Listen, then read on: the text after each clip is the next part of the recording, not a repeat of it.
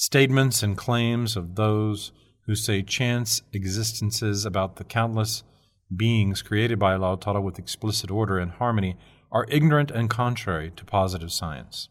For example, let us put 10 pebbles numbered from 1 to 10 in a bag. Let us then take them out of the bag one by one with our hand, trying to take them out successively.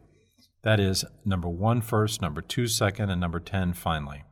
If any pebble taken out does not follow this numerical order, all the pebbles taken out so far will be put back into the bag, in which you'll have to try again beginning with number one first.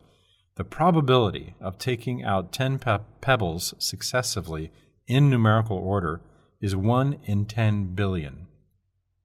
Therefore, since the probability of drawing 10 pebbles in numerical order is extremely weak, it is surely impossible that innumerable kinds of orders in the universe should have come into existence only by chance.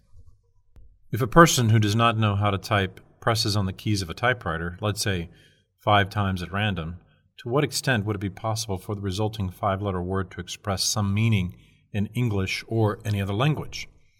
If he wanted to type a sentence by pressing on the keys heedlessly, could he type a meaningful sentence? Now, if a page or a book were to be formed by pressing on the keys arbitrarily, could a person be called intelligent who expects the book or the page to have a certain topic by chance?